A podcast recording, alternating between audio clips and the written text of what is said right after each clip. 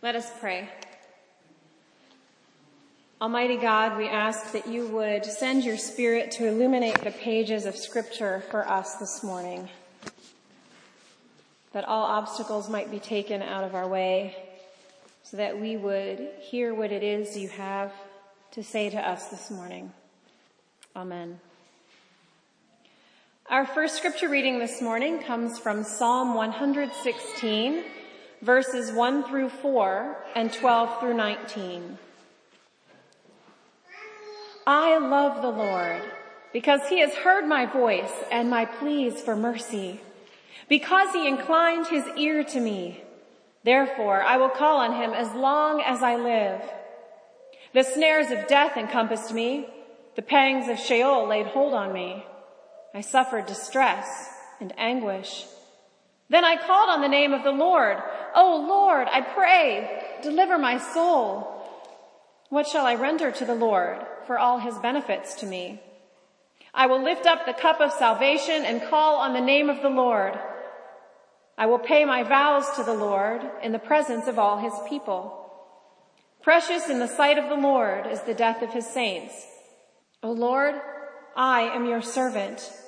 I am your servant, the son of your maidservant. You have loosed my bonds. I will offer to you the sacrifice of thanksgiving and call on the name of the Lord. I will pay my vows to the Lord in the presence of all his people, in the courts of the house of the Lord, in your midst, O Jerusalem. Praise the Lord. Our gospel reading comes from the gospel of Luke, chapter 24, verses 13 through 35. This is another continuation of the Easter story. That very day, two of them were going to a village named Emmaus, about seven miles from Jerusalem. And they were talking with each other about all these things that had happened. While they were talking and discussing together, Jesus himself drew near and went with them. But their eyes were kept from recognizing him. And when he said to them, what is this conversation that you are holding with each other as you walk? And they stood still looking sad. Then one of them, named Cleopas, answered him, Are you the only visitor to Jerusalem who does not know the things that have happened there in these days? And he said to them, What things? And they said to him, Concerning Jesus of Nazareth, a man who was a prophet mighty in deed and word before God and all the people, and how our chief priests and rulers delivered him up to be condemned to death and crucified him. But we had hoped that he was the one to redeem Israel. Yes, and besides all that, it is now the third day since these things happened. Moreover, some women of our company amazed us. They were at the tomb early in the morning, and when they did not find his body, they came back saying that they had even seen a vision of angels who said that he was alive. Some of those who were with us went to the tomb and found it just as the women had said, but him they did not see. And he said to them, O foolish ones, and slow of heart to believe all that the prophets have spoken. Was it not necessary that the Christ should suffer these things and enter into his glory? And beginning with Moses and all the prophets, he interpreted to them in all the scriptures the things concerning himself. So they drew near to the village to which they were going. He acted as if he were going farther. But they urged him strongly, saying, Stay with us, for it is toward evening, and the day is now far spent. So he went in to stay with them. When he was at table with them, he broke the bread and blessed it and broke it and gave it to them. And their eyes were opened and they recognized him and he vanished from their sight. They said to each other, did not our hearts burn within us while he talked to us on the road, while he opened to us the scriptures? And they rose that same hour and returned to Jerusalem. And they found the eleven and those who were with them gathered together, saying, the Lord has risen indeed and has appeared to Simon. Then they told what had happened on the road and how he was known to them in the breaking of the bread. This is the word of God for the people of God. May the words of my mouth and the meditations of each of our hearts be pleasing and acceptable to you, O God, our rock and our redeemer. On Easter, we saw how Mary did not at first recognize Jesus when he showed up at the tomb. Last week, we read about the disciple Thomas, who insisted on visual and physical confirmation of Jesus' resurrection before he would believe what the others said about it. Today, we continue with this discussion of how seeing, believing, and recognition all interact with one another.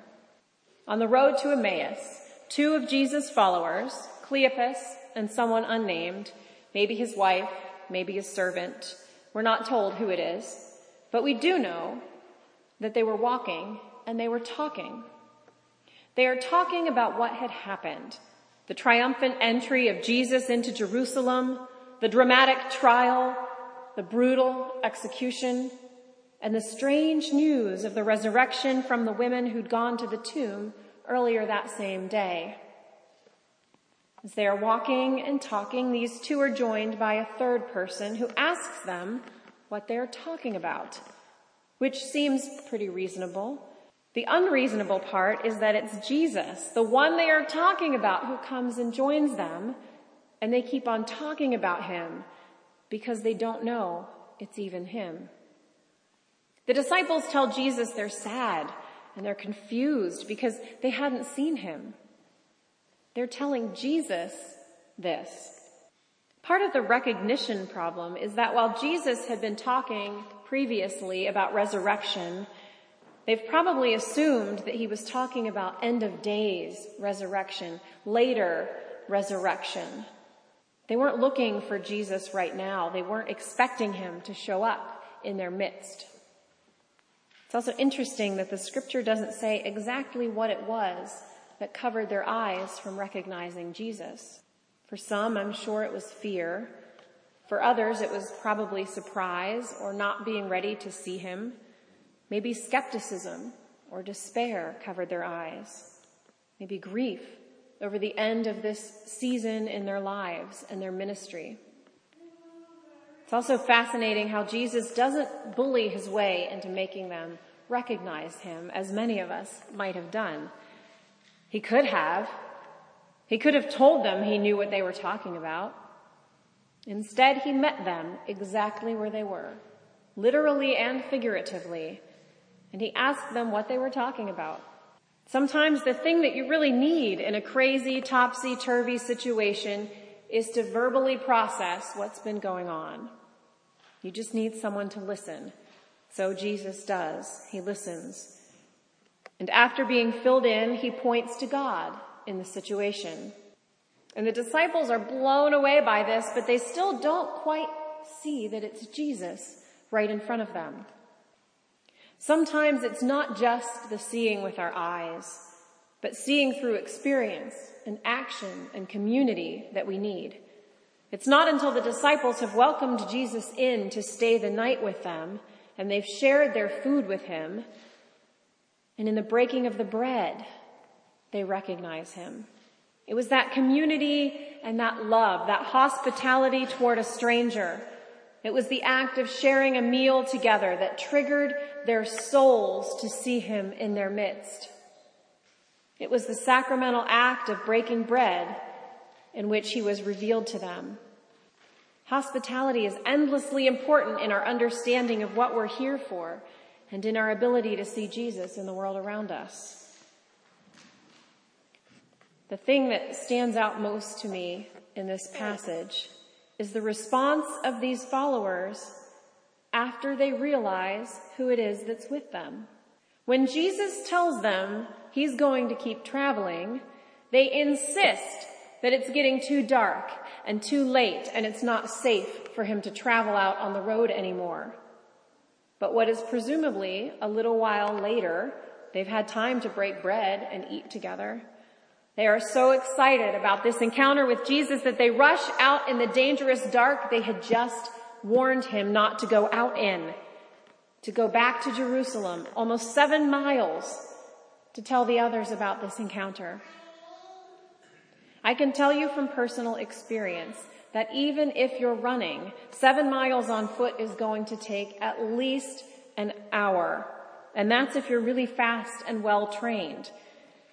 In spite of the danger of being out at dark, they rushed out for at least an hour's journey, probably more like two, without any regard to the danger on the road.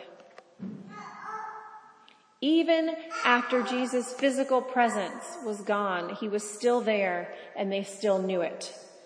This story moves from isolation to community. Two lone travelers leaving the chaos of the city behind come across one lone traveler. And through that, God makes space for community to be formed and nurtured. The disciples gain insight into their experience with Jesus by talking together about it, and Jesus shows up, and they in turn share it with others.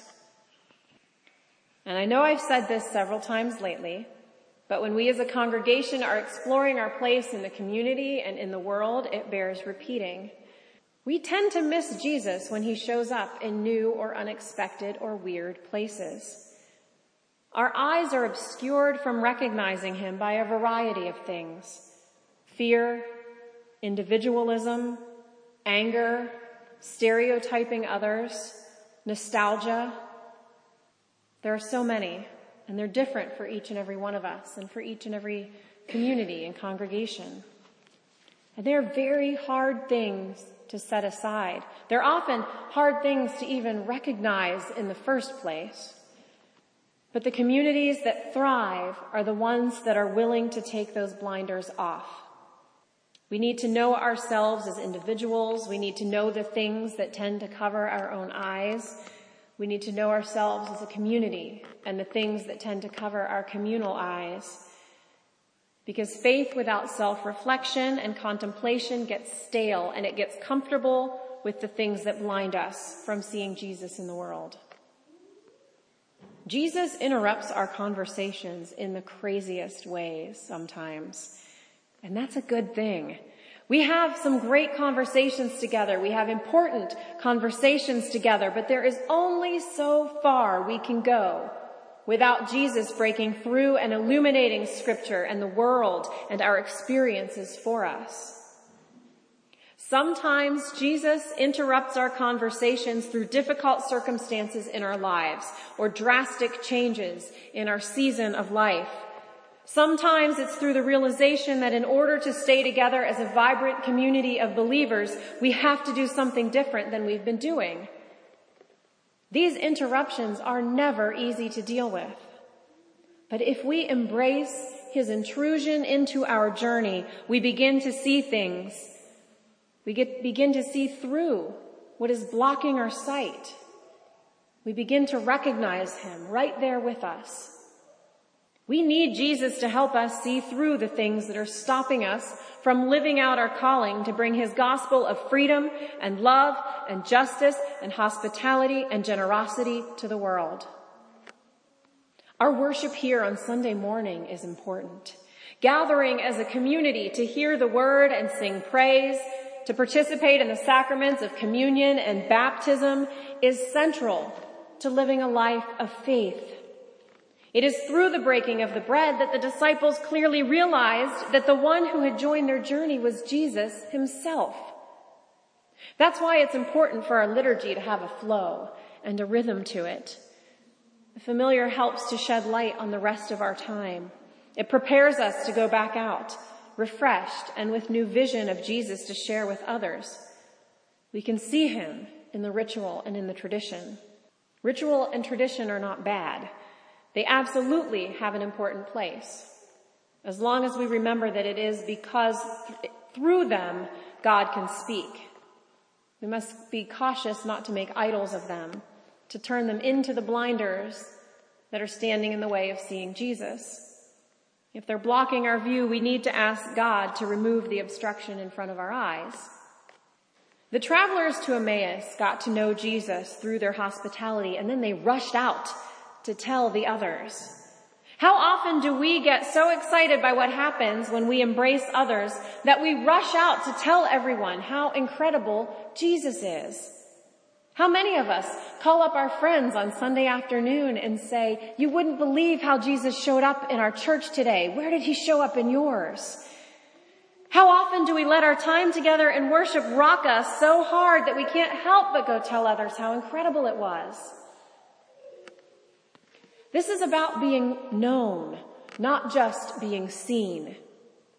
We see the neighborhoods we live in and go to church in every day, but how well do we know them? Our neighbors here on Beaver Avenue see this church every day, but do they know it? Are we practicing hospitality? Would the people who see this building day after day have any idea of who we are as a community? Do we welcome them in when it's dark or dangerous or hot? Yesterday, I ran the Nashville Marathon with my sister. We were registered for the full 26.2 miles, and we actually dropped down to the 13.1 mile half marathon the morning of because the weather was awful, dangerously awful. It was so hot the race directors were encouraging people every few miles to consider switching to a shorter distance than they were registered for. By the time we finished the half marathon, it was almost 85 degrees and almost 90% humidity. I can't imagine having spent several more hours in that. We had a good time together because my sister and I don't see each other often, but it was gross out. And the race didn't have a ton of spectators either, which was strange for a marathon that goes straight through downtown of a relatively large city. I think partly I'm just used to the Pittsburgh Marathon, which is my goal race this year, where people pour out of the woodwork to cheer. Pittsburgh does not care what sport it is. If a sport is happening, we are going to support it and cheer. And that's what happens with the marathon. There's hardly a yard of the course here that is not covered by smiling, cheering fans. And downtown Nashville was strangely empty for most of the course. It was eerie with one notable exception.